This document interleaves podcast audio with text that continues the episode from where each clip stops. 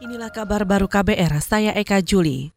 Saudara Menteri Koordinator Bidang Politik, Hukum, dan Keamanan Mahfud MD hari ini bakal memanggil sejumlah pihak untuk membahas situasi terkini di Papua.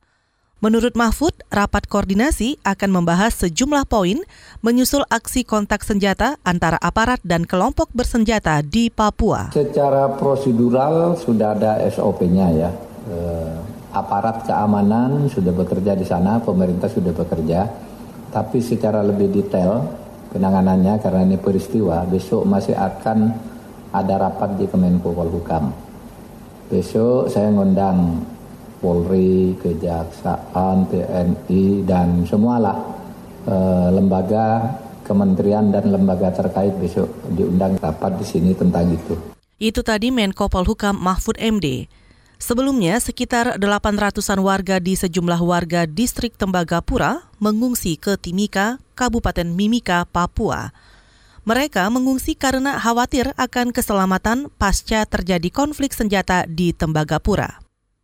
Saudara Perdana Menteri Italia Giuseppe Conte mengisolasi seluruh Italia untuk menghindari penyebaran virus corona. Dikutip dari AFP, Conte juga menganjurkan seluruh warga tinggal di rumah dan mengurangi aktivitas di luar ruangan. Conte juga mengambil keputusan ekstrim dengan membatalkan pertandingan sepak bola Serie A.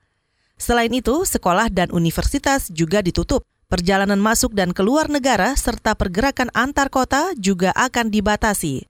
Keputusan ini diambil setelah 9.000 lebih jiwa warga Italia terinfeksi virus corona. Italia juga memutuskan memperluas zona karantina hingga 3 April mendatang.